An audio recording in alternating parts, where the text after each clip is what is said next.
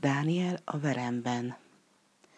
Amikor lepecsételték az oroszlán verem száját, Dáriusz király elvonult palotájába, étlen lefeküdt, és egész éjszaka került az álom.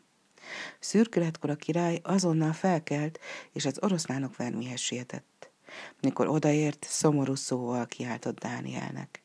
Dániel, az élő Isten szolgája, meg tudod te menteni az Isten, akinek te szüntelen szolgálsz. Örökké éj király, felelte Dániel. Az én Istenem lebocsájtotta hozzám angyalát, és az bezárta az oroszlánok száját, úgyhogy nem árthattak nekem, mert az Úr ártatlannak talált.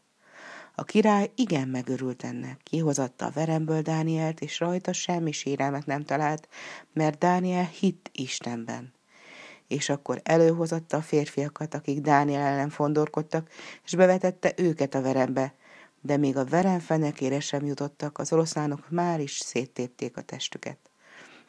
És Dáriusz király megírta minden népének és nemzetségének. Békességetek bőséges legyen. Birodalma minden országában a Dániel istenét féljétek, mert ő az élő Isten, és örökké megmarad az ő országa, meg nem romlik, és az ő uralkodása mindvégig kitart. Ő megment és megszabadít, amint Dánielt is megszabadította az oroszlánok verméből.